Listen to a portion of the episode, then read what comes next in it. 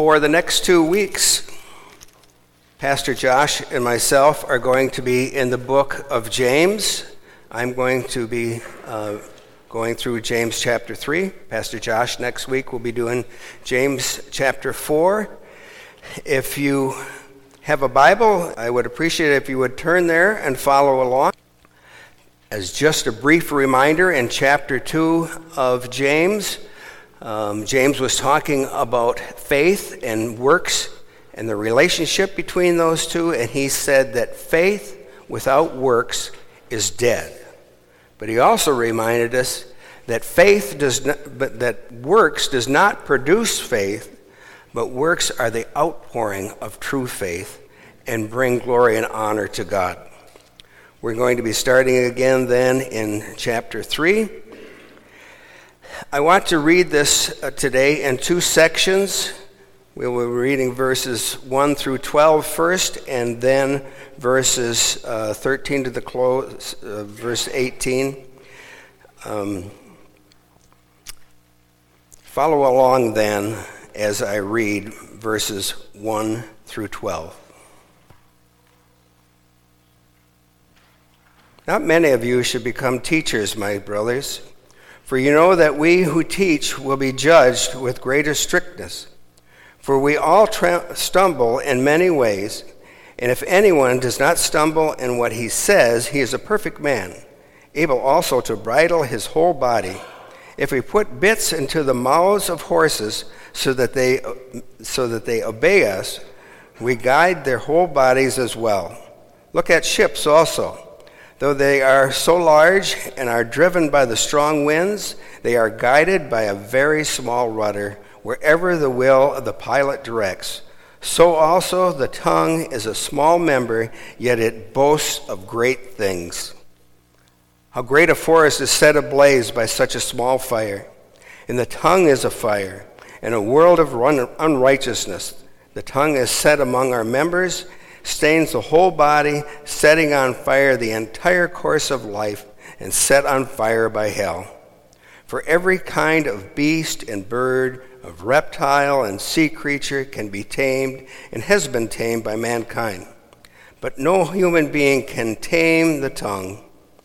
It is a restless evil, full of deadly poison. With it we bless our Lord and Father, and with it we curse people who are made in the likeness of God. For the same mouth comes blessings and curses. My brothers, these things not, not to be. Does a spring pour forth from the same opening both fresh and salt water? Can a fig tree, my brothers, bear olives?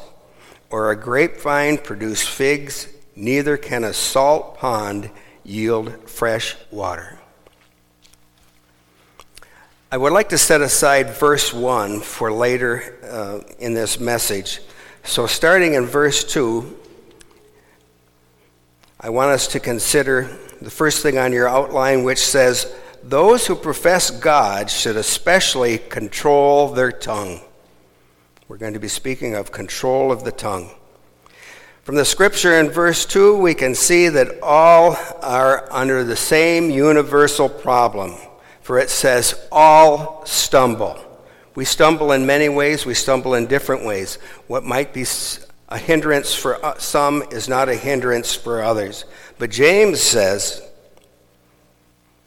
that if we get speech right, if we can control a tongue, that person is perfect. And James uses the example in verses 3 that, it, that a bit is placed in the, ho- the, horse, the mouth of a horse or the rudder of a ship in verse 4.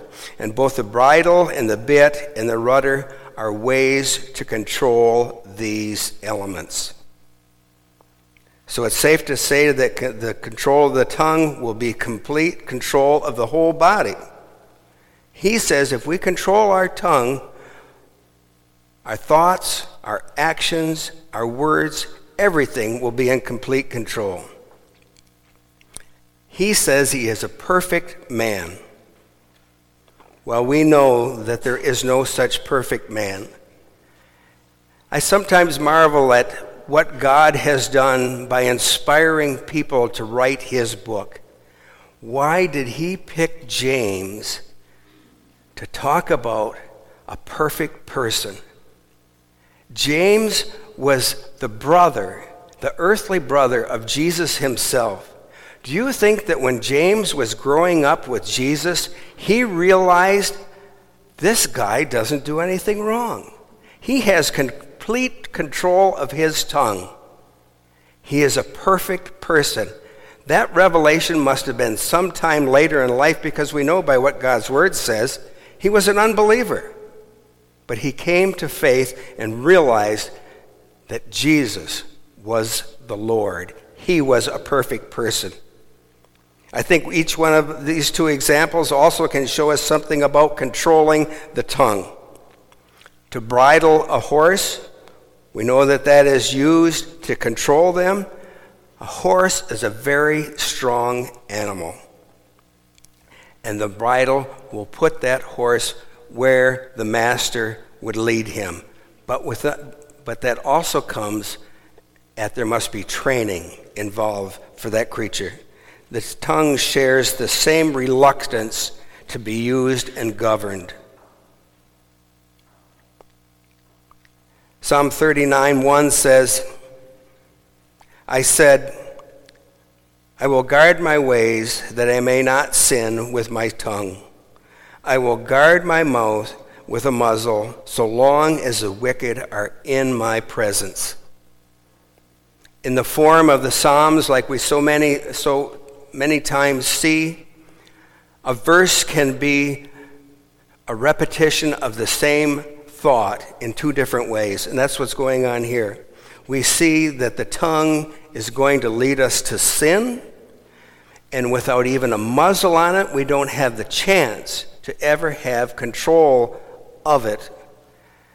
And we should never lead ourselves to sin before those that are going to condemn the God that we serve. We do not want that, the wicked to see us fall into sin. But the other example that is talked about is the pilot of a ship, and he can take that ship and navigate it where he wants by that small rudder. The same way, power is being used and applied only because it can be controlled. So we must be in charge of our tongue, and our tongue not in charge of us. Also, remember our tongue is capable of doing a great deal of good and a great deal of hurt. James continues his instruction in our self control by reminding us we are taught to dread an unruly tongue as one of the greatest and most destructive evils. We in Michigan know what forest fires are, we see them, but we don't see the magnitude of the fires that we do see out west. We have access through the news, and we can see and witness the mass destruction that comes about, leaving in its path behind nothing but ashes. And how do some of those fires start? They're of a very small origin, maybe a campfire, maybe a discarded match, whatever it might be. Even something as powerful as lightning, in the smallest form, takes on and gets huge in reality in the, in the fires that we see. And I think, like a, those blazes where it's all consuming, and there's so much construction, there is so much destruction there is also the same amount of evil in the tongue. How far can it go? It can consume our whole body. Solomon would say, Ecclesiastes 5, verse 6, Let not your mouth lead you into sin. And again, the same author in Ecclesiastes 5, 2 says, Be not rash with your mouth, nor let your heart be hasty to utter a word before God. For God is in heaven and you are on earth. Therefore, let your words be few. This isn't about the volume, this isn't about the amount of words we, that we say, but the type of words.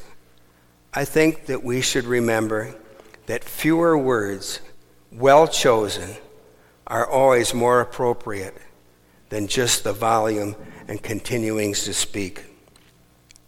But notice the progression that James is talking about when he's talking about how the fire consumes. It's only one part of a, of a member, but it stains the whole body. It will affect all of our life, public and private, and that it is given as a source. And that beginning we see is the fire of hell. I want to give you an example, and there's absolutely no political statement involved in this. Think about when we hear on the news, and the reporter says,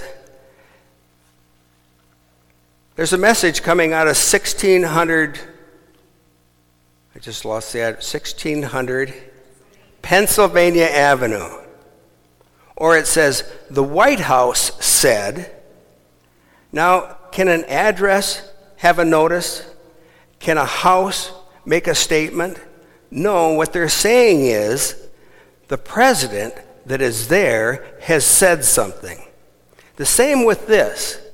It isn't hell that is making a statement, it is who and what lives there and has been designed for his place of torment, and that's the devil himself. And we must remember the devil is expressly called a liar, a murderer, an accuser of the saints, an unruly tongue, and is set on fire. We are set on fire by hell. But it is the devil that is leading us. There hasn't been any good news so far in James about our tongue, and unfortunately, it's going to continue some more. We are, ta- we are taught how difficult it is to govern the tongue. Oh, you pet lovers, and you know who you are. How you love to show us non pet lovers what Fido can do. He can roll over, play dead, fetch a stick, Polly can tell us that he wants a cracker. Mittens can ring the bell to let us know that he needs more meow mix. Do you get your inspiration from, chap- uh, from chapter 3, verse 7? What does that say?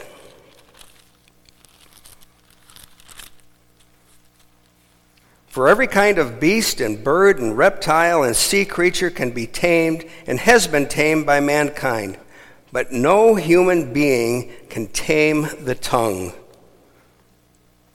The biblical example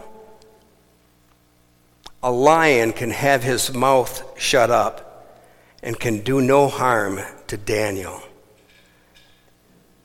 Beasts can be cha- trained, but what does it say about human beings in the tongue? Verse 8 says, but no human being can tame the tongue. It is a restless, evil, and full of deadly poison. I want to specifically speak to the young people that are here today. And what I mean by young people, let's say anybody that hasn't graduated from high school. So, young people, children, if you're hearing and willing to listen to what I say, raise your hand so I can see where you are. Who are you? These words from God's holy word applies to you also. You have to watch what you say to other people. Think about this.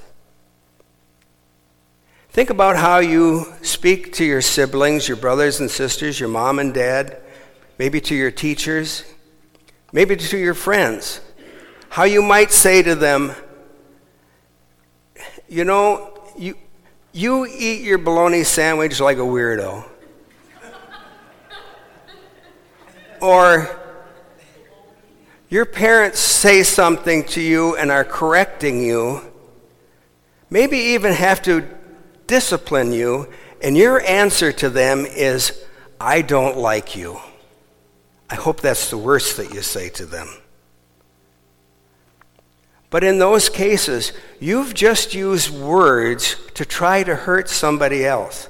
God's word says that's sin, and you shouldn't be doing that. And when that happens, there should be something inside you that makes you feel bad about that. It's called guilt. And what you do with that is you ask for forgiveness. You go to that person and you say, I'm sorry for what I said. And I can guarantee you that the more that that person loves you, the quicker they will be to forgive you and say, It's okay. But there's also something else that has happened there. God's word said, This is so bad that it is like evil and poison. And those are before God. You've also sinned before God. And you must ask for his forgiveness. And as much as that other person loved you, God loves you more. And he will be quick to forgive you also. Hebrews 4, verses, verse 12 says, For the word of God is living and active and sharper than any two edged sword, piercing to the division of the soul and of the spirit, of joints and of marrow, and discerning the thoughts and the intentions of the heart. That's all good about God's word. That's how powerful God's word is because it comes into us, sharper than two, any any two edged sword. But you know what? For us as individuals, when we speak out of hate, it is as powerful in the evil as it is God's word for the good. It pierces terribly, and it ought not to be. The last point that uh, James discusses about controlling the tongue is how absurd it is that we can take and use our tongue not only to pray and praise God, but also to curse and to slander others. I'm going to go back up two chapters into verse James chapter 1, reading in verse 5 through 8, and it says, If any of you lacks wisdom, let him ask God, who gives generously to all without reproach, and it will be given him. But let him ask in faith, with no doubting, for the one who doubts is like a wave of the sea that is driven and tossed by the wind. For that person must not suppose that he will receive anything from the Lord. He is a double minded man, unstable in all his ways. Double minded, double minded speech we say two things with the same mouth. We curse God and we praise God, and that shouldn't be. And one of the worst examples of that is we use the same names that we call and worship and praise and honor of God, and we use them as some vile fill in in our sentences. And that shouldn't be. True worship of God will not, will not have contradictions. The true believer in God will not allow contradictions in their words or in their deeds. Let's go to our next section of Scripture, verses 13 through 18. I've said that on your handout, we're going to be talking about earthly wisdom is jealously self seeking, but true wisdom shapes the wise. Self seeking and shapes. Follow along as I read verses 13 through 18. Who is wise and understanding among you? By his good conduct, let him show his works in the meekness of wisdom. But if you have bitter jealousy and selfish ambitions in the heart, do not boast and be false to the truth. This is not the wisdom that comes down from above, but it's earthly, unspiritually, unspiritual, demonic. For the for where jealousy and self ambition exist, there will be disorder and every vile practice. But the wisdom from above is pure, then peaceable, gentle, open to reason, full of mercy and good fruits, impartial and sincere. and a harvest of the righteousness is sown in peace by those who make peace. I think we all can give examples of opposites hot, cold, dark, light, small, big, rich, poor. I think the opposites between good wisdom and, and, bad wisdom are almost as clear as those opposites would be. But I think that even more so, we, it's important that we see God, uh, that James contrasts the original, the original force that these two wisdoms come from. One is good, one is evil. There is the wisdom that is, comes from above, that he speaks of in verses 15 and 17.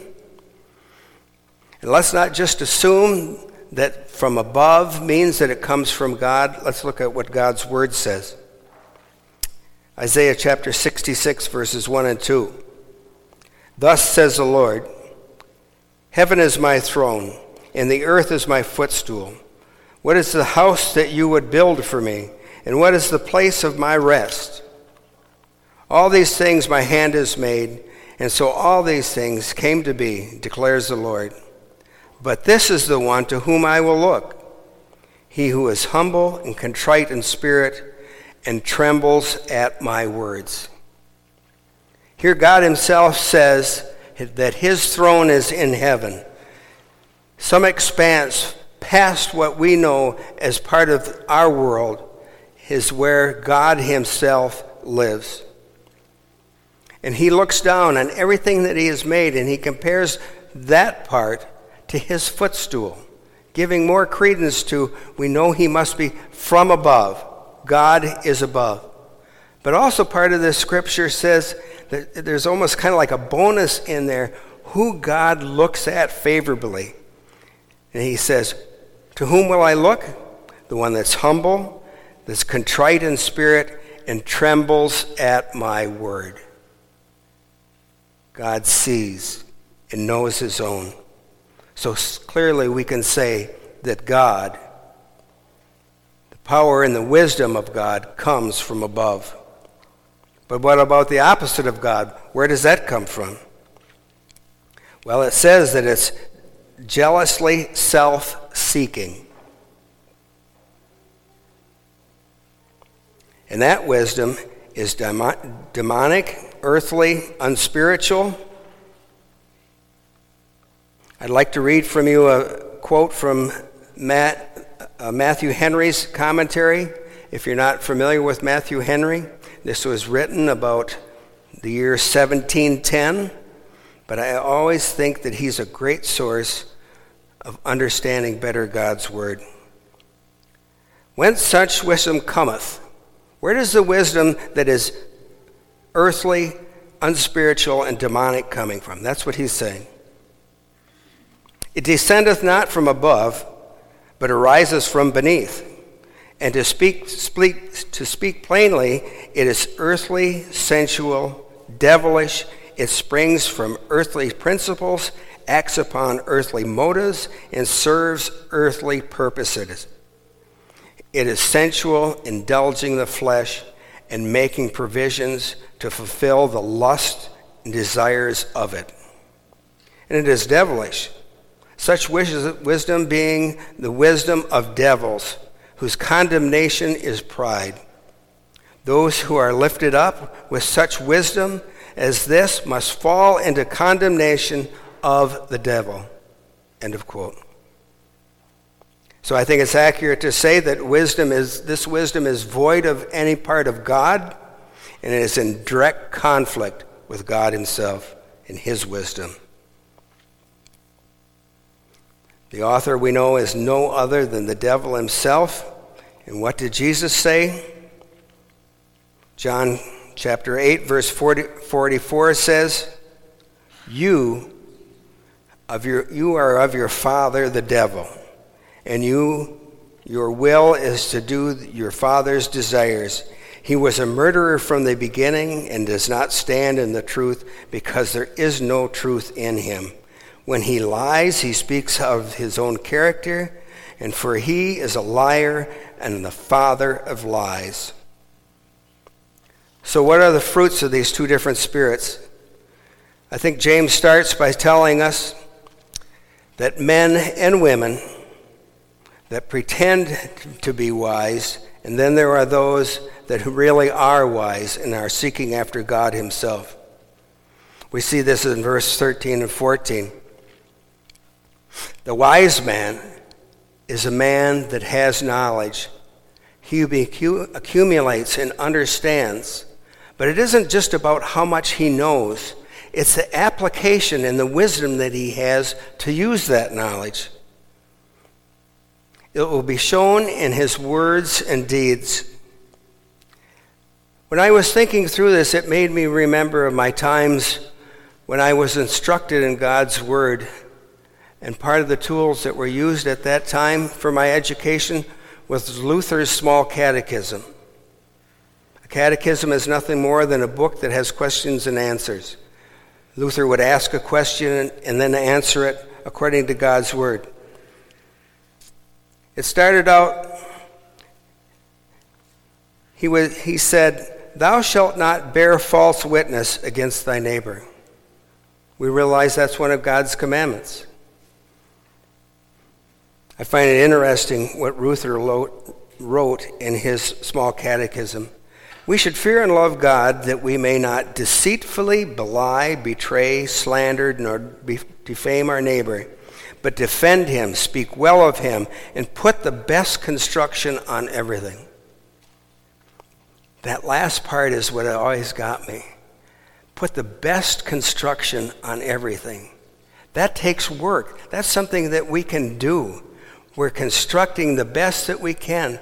We don't just use words and stay away from them so that we don't hurt, but we lift up. We're building.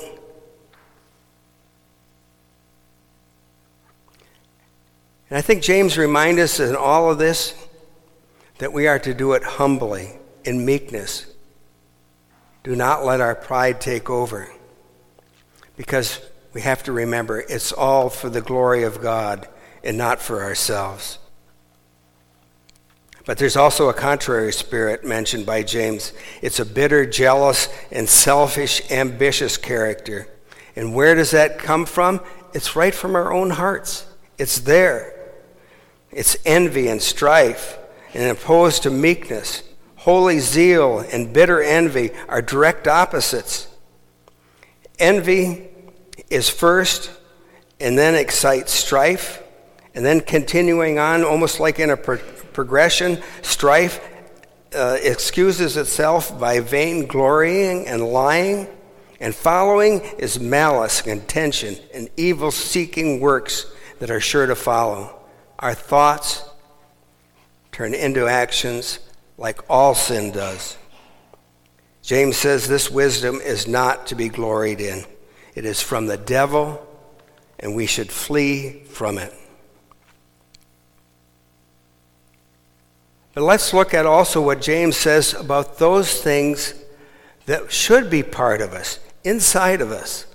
What should be the nature and the character of us, because it's the nature and character of God Himself. Verse 17, he lists seven things. I want to say them and give you a brief explanation of what I think helps us understand them more follow along. The first one is, says to be pure. Not allowing for any known sin, strive for holiness in the heart and life. Peaceable. Peace following purity and depends upon it. Those who are wise do what they can to preserve peace. They are the peacemakers. Gentle. Not demanding, not being rigorous, about options, about their own opinions, not arguing of their own way, not being rude and overbearing in conversation, not harsh and cruel in temperament. Open to reason. First and foremost, yielding ourselves to the persuasion of God's Word and of the Holy Spirit. Mercy and good fruits. Inwardly disposed to everything that is kind and good, and quick to forgive those who offend, and submitting to His Spirit and leading to acts of service. Without partiality, to be without suspicion, free from judging, making undue surmises or dif- differences in our conduct towards one person or another. And finally, sincere, or as the King James Version would say, hypocrisy. 2 Corinthians 1:12 For our boast is this the testimony of our conscience that we behave in the world with simplicity and godly sincerity. Not by earthly wisdom but by the grace of God and supremely toward you I think Paul has just summed up what James is also saying and has said that he agrees with what the tongue and our, and our speech and all of our actions should be like. We, are, we know that we're up against a very hard situation to have control over, and that is the tongue. Paul and James are both saying, Apart from God, we can't do that. And we're going to struggle, each and every one of us. But I think when he says to watch who we may offend at the end, when it says supremely toward you, we have to understand that Paul was talking about the church, fellow believers. We should even have a greater desire to show respect and honor to our brothers and sisters in Christ, to let our speech to them be glorifying, edifying, and out of love. I'm going to use verse 1 as my conclusion and my last point for this message. And the reason for that is because I find this portion of this portion of scripture to be I take it the most personal. Let me read again, verse 1.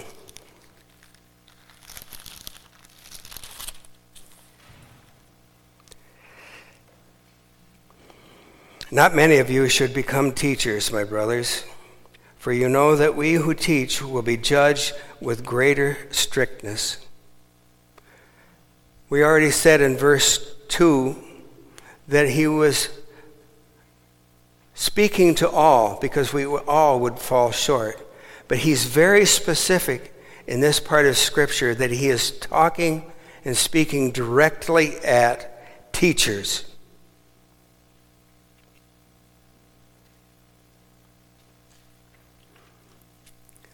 I think when we understand what teachers are, we can better understand the gravity and to who he is speaking. I don't believe that this is being brought as small a focus as pastors or elders. I think this includes all that teach others in God's Word. I like what the NIV says. Instead of teachers, it says fellow believers. This statement, I believe, encompasses many people right here today at, at Crossway we have many that are teachers of God's Word. Whether it's teaching our young people in Sunday school, whether it's those that lead community groups, whether it's in other Bible studies, adult Sunday school, we, male and female, are all teachers. And we have to understand that we will be held to a higher standard than others. But we must also understand, as always, that God is the one that's doing the judging.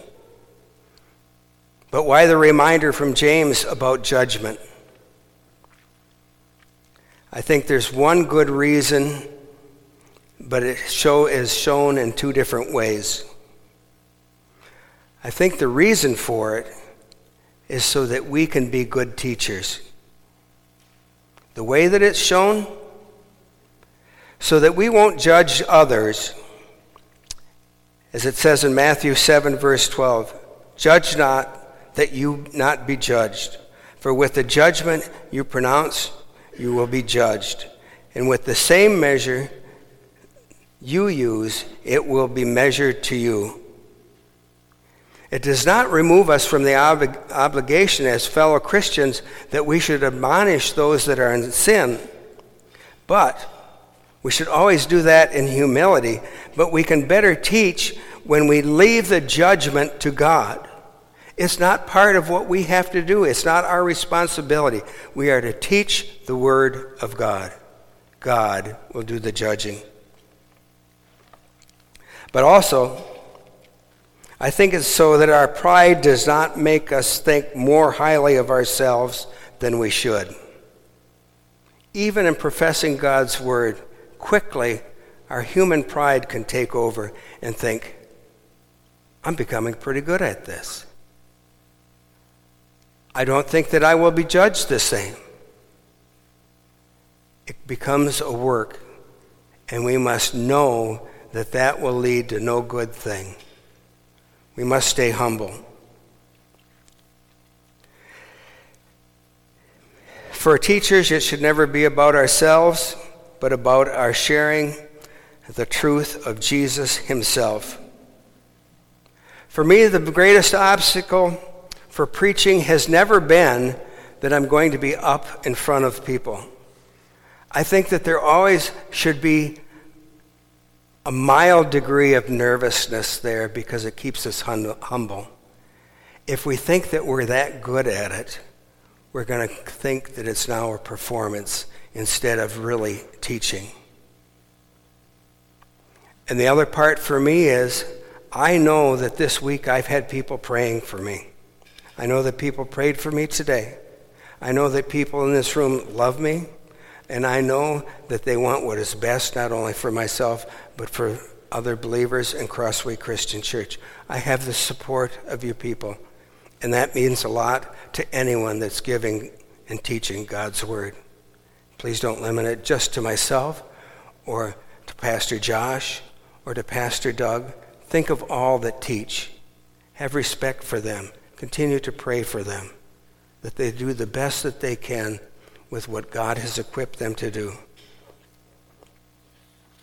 I think what has kept me sober and humble before God is that I will give an accountability for every word that I have said about God's Word.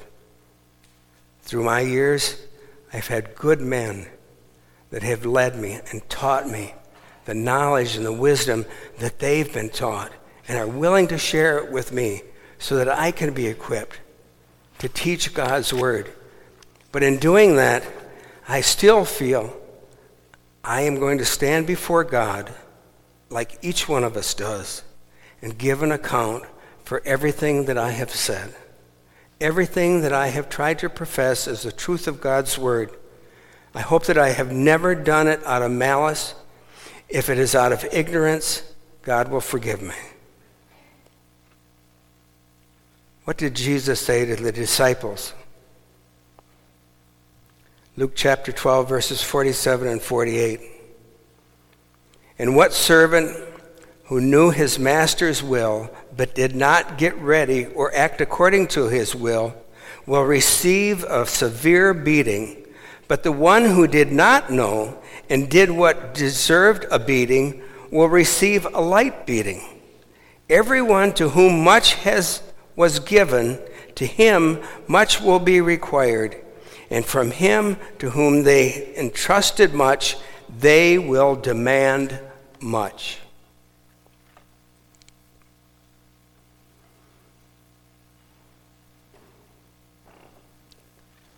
Think about taming the tongue and all that it entails to try and accomplish that. Think about teaching and that we will be held accountable for it. The world will hear and see what we do and will judge us one way or the other. May our tongue be unbridled to speak and our hearts overflowing with, and that is the gospel of Jesus Christ. And what is that gospel? that while we were still sinners, Christ died for us. We had rebelled against God and were deserving of eternal punishment, eternal separation from God. But God, being rich in mercy, would send his Son to pay the price for our sin that we could never do. Nothing that we could ever do could atone for that sin. We would not even seek after God if God had not enlightened us to the truth of who He is. And that right standing, that righteousness comes to us freely by faith alone. We are righteous and made right before God by Christ alone and faith alone. And that's the gospel. Let's pray.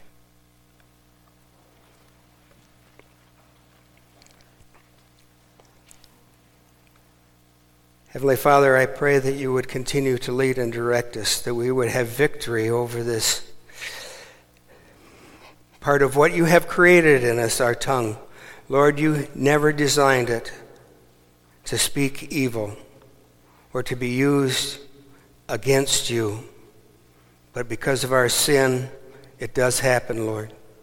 Even for those, Lord, that you have redeemed and brought to true faith, we still stumble and fall in sin, and we ask for your forgiveness. But we pray, Lord, that we continue to bridle that tongue and that it be used to glorify you, to edify others, and to equip the saints.